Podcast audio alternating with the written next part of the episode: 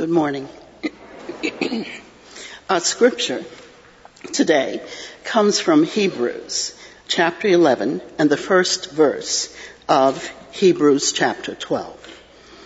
By faith, Abraham obeyed when he was called to set out for a place that he was to receive as an inheritance. And he set out, not knowing where he was going. By faith, he stayed for a time in the land he had been promised, as in a foreign land, living in tents, as did Isaac and Jacob, who were heirs with him of the same promise. For he looked forward to the city that has foundations, whose architect and builder is God. By faith, he received power of procreation even though he was too old and Sarah herself was barren, because he considered him faithful who had promised. Therefore, from one person, and this one as good as dead, descendants were born, as many as the stars of heaven and as the innumerable grains of sand by the seashore. All of these died in faith without having received the promises but from a distance they saw and greeted them. They confessed that they were strangers and foreigners on the earth. For people who speak in this way make it clear that they are seeking a homeland. If they had been thinking of the land that they had left behind, they would have had the opportunity to return. But as it is, they desire a better country, that is, a heavenly one. Therefore, God is not ashamed to be called their God. Indeed, he has prepared a city for them.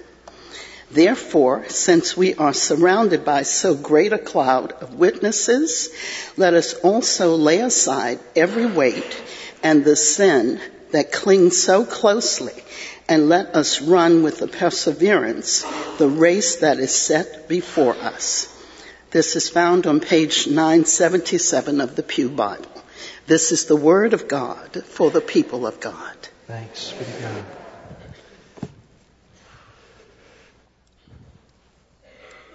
So the story goes like this.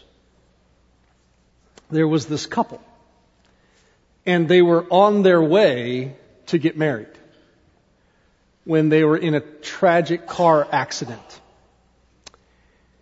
and they awoke to find themselves at the pearly gates. And there was St. Peter, dressed all in white, you know, with his golden clipboard like he has. And they walked up to him and they said, man, we were just on our way to get married. Is it possible for us to get married here in heaven? And St. Peter thought for a moment. He said, let me go check on that. I'll be, I'll be back. You guys wait right here. So he turned around, he walked through the pearly gates. He was gone for a while, like two months. He was gone. Finally, St. Peter comes back to the pearly gates. He finds the couple. He says, guys, guess what? Good news. Yes. Yes. I've worked it out. Found you a pastor. We're going to get you married.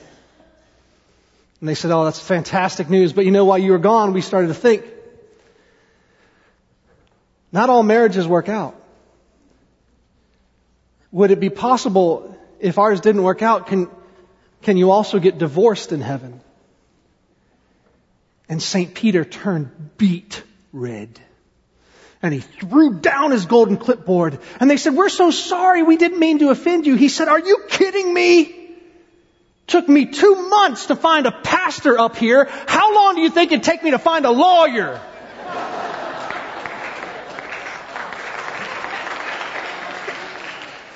I know we have several attorneys in the congregation. I just want to remind you that you are loved and you belong here. and there is great purpose in your life. Welcome to All Saints Sunday at Ebenezer Church. What is All Saints Sunday about? All Saints Sunday is about the recognition that there are people who have come before us. We call them the great cloud of witnesses in scripture. There are people who have come before us who have left a lasting impact on our world and particularly on our lives. And every, every time that we get close to this season, this All Saints season, I start to think about a word. I want to give you this word for today. We're going to mull over it a couple of different ways, but the word is identity. Where do we find our identity? This question, the scripture passage, it causes me to think about a home place. Because that's what Abraham left behind. He left a home place. That's what he was in search of, a home place. I'm just curious, when I say home place, I don't mean a house, of course. I mean that place that your people are from. By show of hands, how many of you have a place where your people are from, have a home place that you would consider your home place? Actually, not a whole lot of us. I, I don't uh, have a place that I think of as my home place. I figured it up this week. I'm 40 years old and I've moved 24 times in my life. The longest period of time I've ever spent in any one location was five years. I was born in Ohio. We moved when, when we were in Ohio. Then we moved to Indiana and then to Tennessee and South Carolina and Tennessee. And then I went off to college. And then I joined the Air Force. And I don't know if you know this about the military or not, but they tend to move you. Yeah. And then I joined the, the United Methodist Church and we, we're called itinerant ministers, which literally moves, means you move around. I don't, I don't have a home place. One of the reasons I'm so drawn to the retelling of Abraham's story in Hebrews chapter 11 is that one of the things we come to understand about Abraham is that his identity was not found in the place from which he came. His identity was found in the place he was going. I want to read, reread a section of this passage to you, uh, starting in verse 13. All these died in faith without having received the promises. But from a distance they saw and greeted them. They confessed that they were strangers and foreigners on this earth. For people who speak in this way make it clear that they are seeking a homeland. If they'd been thinking about the land they'd left behind, they would have had the opportunity to return.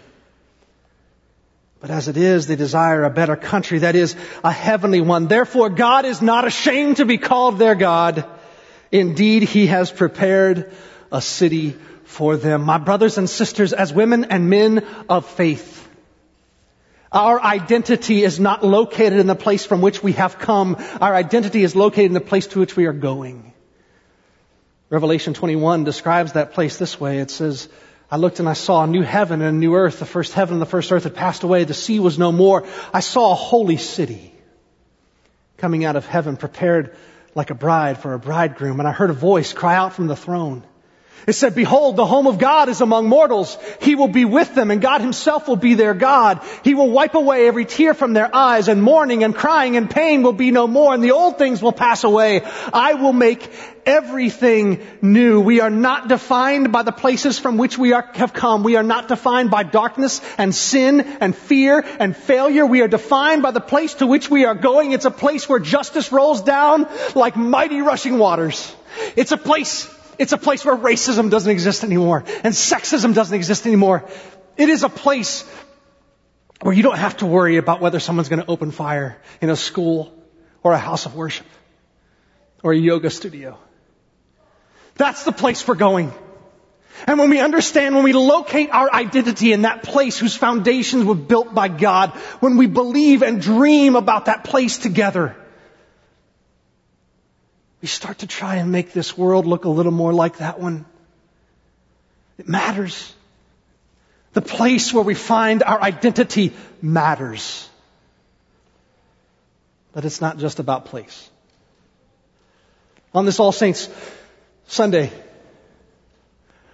we celebrate the fact that we also find our identity located in the people who have blessed us along our pilgrimage towards the holy city. We've been, we've been blessed by people who have come before us. They've, they've touched us in beautiful and powerful ways and they help define, define something about who we are. They grant us something of our identity. And as I was reflecting on this over the last couple of months, preparing for this Sunday, I was thinking about the fact that we, we actually share a saint in common, you and I. Um, for those of you who are newer to Ebenezer Church, there are some folks in the room who've only been here for less than a year and a half. The, I'm the only lead pastor at Ebenezer you've known. My predecessor was a guy named Mark Miller. He was here for 22 years. If you're relatively new at Ebenezer Church, I'm going to show you a video clip in just a second. This is a good opportunity to understand a little bit more about the history of this place and these people. If you've been around for a while, it's going to be an opportunity to, to, join together and give thanks for one of the saints who made a difference in our lives. And this video is like nine and a half minutes long, I think. So I, I noticed at the 815 service, I didn't tell them that. And so after two minutes, they're like, why isn't the video stopping? Right? Well, it's because it's nine and a half, ten minutes long, something like that. So, but I, I do want to invite you to, to check this, check this interview out that I had with Mark Miller. Pastor Mark, thank you so much for taking time out of your schedule. I know you're busy uh, down there at Virginia Beach. Uh, it's an honor to be here. It really oh, is. Glad you're really So today is uh, All Saints Day, a day when we talk about the saints who have come before us. And so often we think about those folks who have passed away, but the reality is we all have these people in our lives who have laid a foundation for us and having the opportunity to hear their story and celebrate the work that God has done through them is a, an important thing. And so, sure, yeah. I had this idea of, of inviting you to come and, and, and chat with us for a few minutes. And so thank you. But you, you came here to Ebenezer Church in 1995. Yes. And you all were worshiping in the gym. Yep, I was a young 35 year old pastor with a little child who was uh, in kindergarten and one in second grade. So yeah, we we were and uh, we were surrounded by nature. I mean, you, you'd come in here on Sunday mornings and there'd be deer in the front yard, and you, you, we were out in the country. Uh, in fact, the first time uh, I found out I was coming to Ebenezer, uh, we drove down to check out the church. We had to drive around to find it. It was just out in the middle of nowhere. And yeah, my first Sunday, uh, about 120, 125 people in the gym at 11 o'clock. That was that was about it. Wow. yeah. yeah. And but and then when you left here, yeah. Ebenezer Church was, you know, north of 1100 at one point during your yeah. your tenure. Yeah. Uh, so a thousand percent growth. Could you tell me that story? Because that's a, that's an amazing God infused praise the Lord kind of story. Yeah, it's it's like. Uh, hold on and just try not to ruin it because God's doing something great and uh, it was it was great to be a part of it and it'll always be just uh, a phenomenal part of, of our lives. Uh, yeah, it, it, it started kind of slow because, uh, there had been a housing boom years before that had died out. And so we, when we got here, there was no housing boom. There were not, there weren't a lot of people moving into Stafford at that time. And, uh, the church had kind of leveraged itself to relocate from their old location. And, uh, the facilities were fairly new and there was a lot of debt and uh, not much income. The, the, those who were coming were financially faithful, but it just too much leverage financially, and so we were we were struggling. But uh, it it didn't take long. I bet uh, about six to eight months, new faces started showing up. People started finding us, and then uh, Stafford kicked into this about decades long uh, housing boom that was just amazing.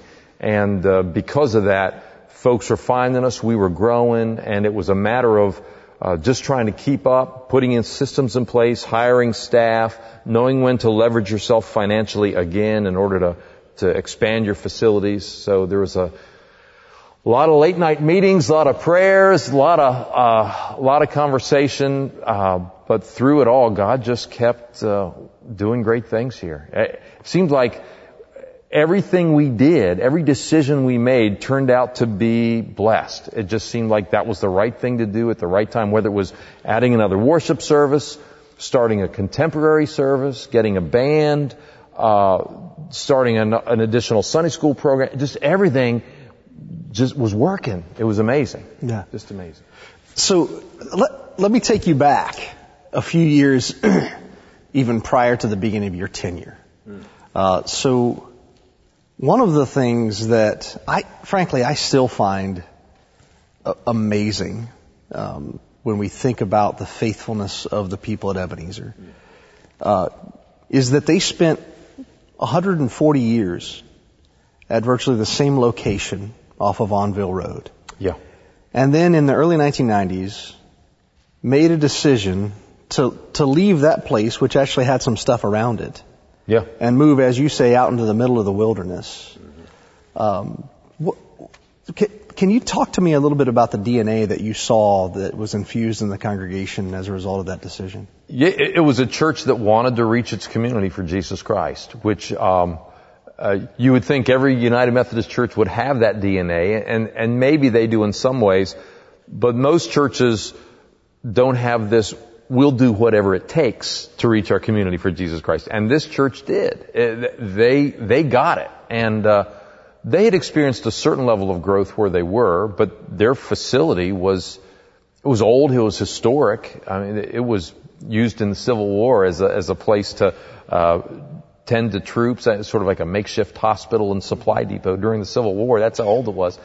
But the uh, the folks knew that uh, the growth was going to come, and they needed more land. They needed more space, uh, and uh, the Virginia Conference was was willing to work with them to find space. It was funny though. They the, the Virginia Conference only wanted to get five acres, and this parcel was eight acres, and uh, the the folks in the conference office said, "We we just can't let you go on eight acres. That's just too large."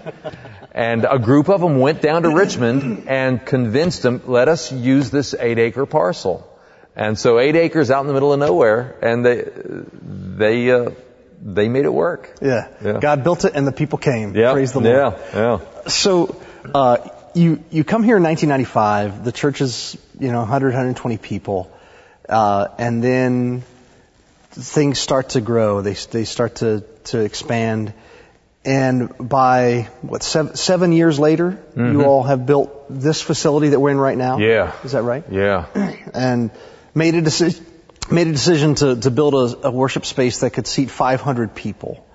Um, Yeah. And then a few years later, uh, in an attempt to to really begin giving greater uh, honor and and process to the discipleship activities, you all decide to build uh, the ministry center. Um, can you just talk me through that decision process? And Yeah. We really had, the, the decision to build the ministry center actually started when we were getting ready to build the sanctuary because uh, there was a debate about do we stay in the gym and build additional educationship, educational discipleship space first, and then once that's done, build the sanctuary. But what we also discovered is when you build a, a nice sanctuary, it has an attraction factor that helps you uh, draw enough financial resources that then you can build the edu- So I think we did it in the right order. We knew with the the young families with children and teenagers that we were drawing, we knew we needed uh, space for small groups, for classes, for uh, more more intimate discipleship experiences where people could really get to know each other. Yeah. So just uh, just wanted to let you know a couple of things. One, uh, this year Ebenezer Church uh, has already had about 65 baptisms, and we Oh, expect to have gosh. close to 80 baptisms this year in this church. Uh, we over the last few years, um, and this started while you were here, so you know part of this. But in the last few years, we've given close to $400,000 to helping children worldwide. Uh, the number of ministry opportunities that people are engaged in here is absolutely remarkable. I, I just wanted to take a moment because at some point somebody should and say, well done, good and faithful servant. And I know, I know you're a humble guy and I know you would say, and rightfully so, the Holy Spirit and the living God get the credit for this, but um, I want you to know what an honor it is, what an absolute honor it is for me to be able to serve at a place like Ebenezer Church, and I recognize that in doing that, um, you know, my life's work is is linked to the amazing work that you have done, and I simply wanted to take a moment and say thank you and celebrate with you the work that is still continuing to happen here at Ebenezer. And so that brings me to my final question. When we invest ourselves in something the way that you and Lynn invested at Ebenezer for 22 years, when you invest yourself in something like that, it gets into you. You are forever linked to that place and those people. And you're not only linked to their past, you're linked to their future. So if you were to say to all of us, uh, if you were to to give us some perspective and say, what do you, what do you dream of? What do you dream about in terms of the future of Ebenezer Church? What would you say? I think a couple things. I think um, I hope Ebenezer continues to try to reach people for Jesus Christ. That, that years from now, celebrating baptisms and people coming to faith and uh, us being able as a church to connect people to the to the love and goodness of God and to experience the power of the Holy Spirit in their their everyday lives. I hope that will always be the main thing at Ebenezer and uh, finding new ways to do that, maybe through additional campuses, uh, maybe through uh, new ways of doing church in, in, in, different locations might might be part of that. I think also, uh, as you know, Rob, because you're a United Methodist pastor, there are so few excellent United Methodist churches these days. Not that, that not all, all United Methodist churches do some good, but this church with its DNA, with its staff, with its uh, approach to ministry, with its, its, its way of being in the community, um, is so unique that I, that I hope Ebenezer is a church that other churches and other church leaders will come and study and not to imitate, but to understand what it takes to be this kind of church. Uh, I, I, the church I'm in Virginia Beach right now, I, I tell them uh, an expression that an old baseball coach used to always say to me when I was playing on a team. He said, everybody wants to be great until it comes time to do what greatness requires. Mm. And what greatness requires for a church is to be sold out to Jesus, listening to the Holy Spirit, willing to take a reasonable risk as you're, as you're led to do that, uh, willing to, to pray and to grow and to keep at the work God's called us to do. And I don't know of many churches that, that do it as well as this church. So uh, just keep doing what greatness requires, and God's going to use it for, for His glory. Amen. Well, I can tell you personally and on behalf of this congregation that we are always better after having the opportunity to sit and listen to you for a while. So thank you, thank you, thank you for taking the time to come and to be with us. Thank you on this All Saints Day as we look back for the remarkable sacrifices that you and Lynn made. And Mark, thank right. you God so much. You, God man. bless you, my friend. Thank I appreciate you. your time.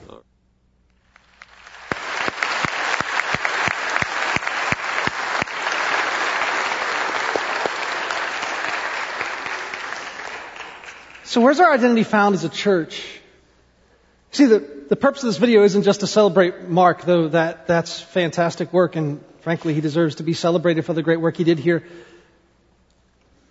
But he, he narrated our story. He said that what makes this church different, what makes it unique, what makes it special, is a willingness to do absolutely anything, anything, anything to reach our community for Jesus Christ.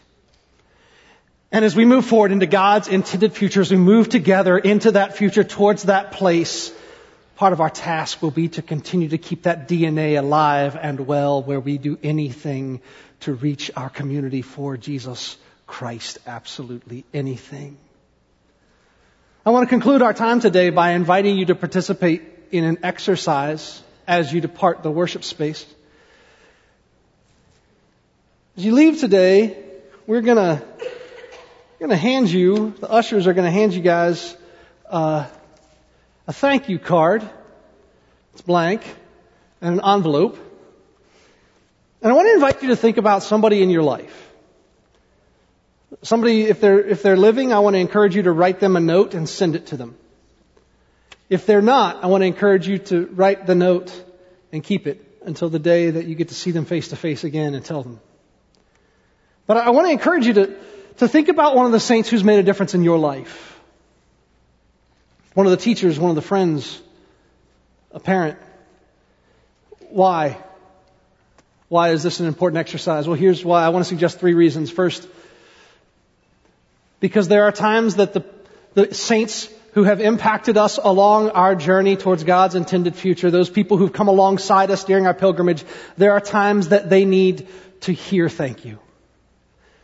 I, I had a chance a couple weeks back to go down to Atlanta, Georgia. And it was, I was at a conference there.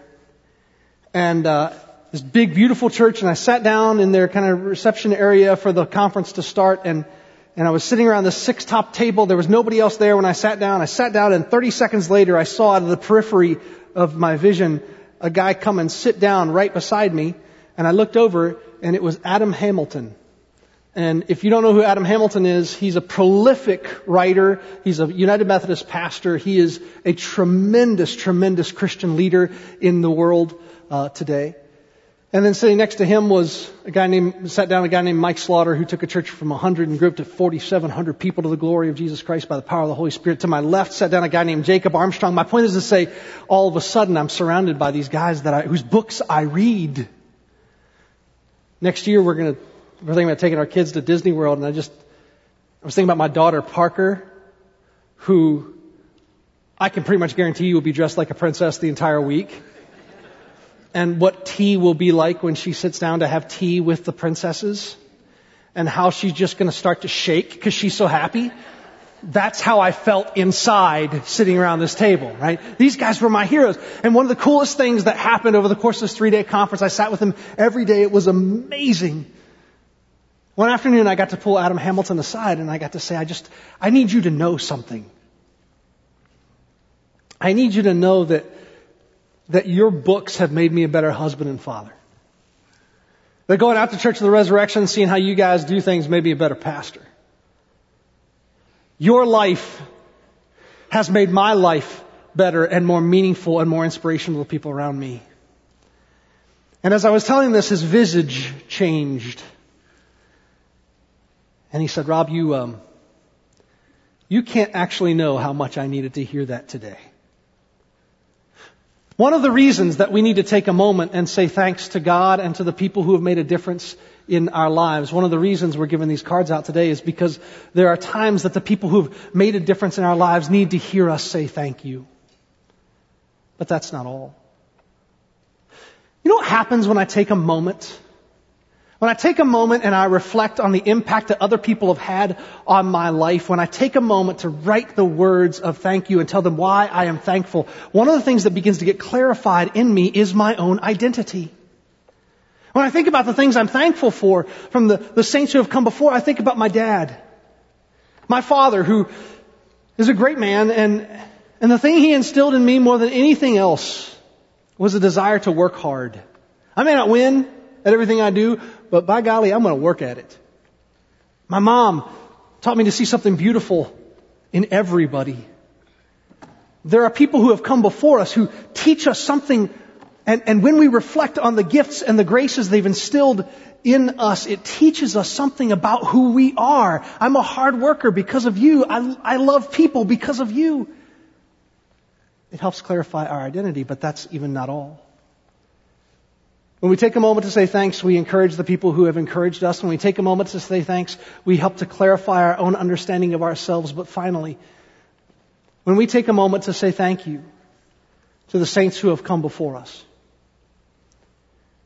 we find ourselves inspired.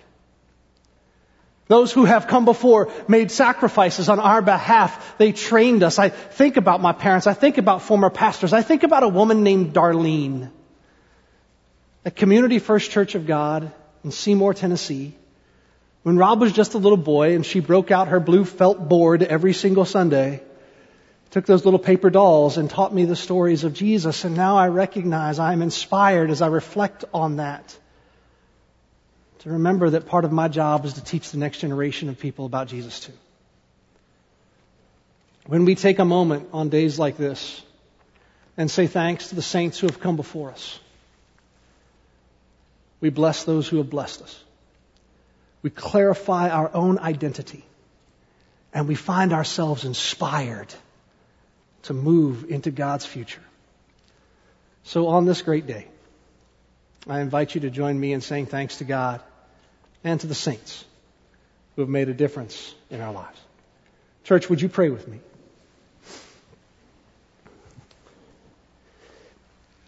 Holy God, we give you thanks First and foremost, we give you thanks.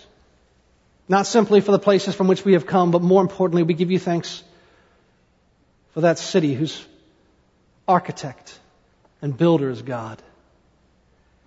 We give you thanks that we can dream and bring to reality that dream of a city where there's no more mourning or crying or pain. We thank you for those who have come before us, for those who made a difference in our lives. And we ask for your grace to tell them thanks, to celebrate the work that they've done because they need to hear it.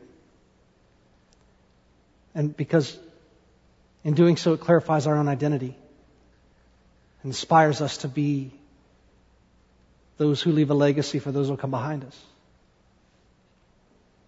Therefore, O oh God, since we are surrounded by so great a cloud of witnesses, help us lay off the weight and the sin that so easily entangles us and help us press on. Help us run. Help us run with perseverance the race you've set before us. We pray in the name and to the glory of Christ Jesus our Lord. Amen.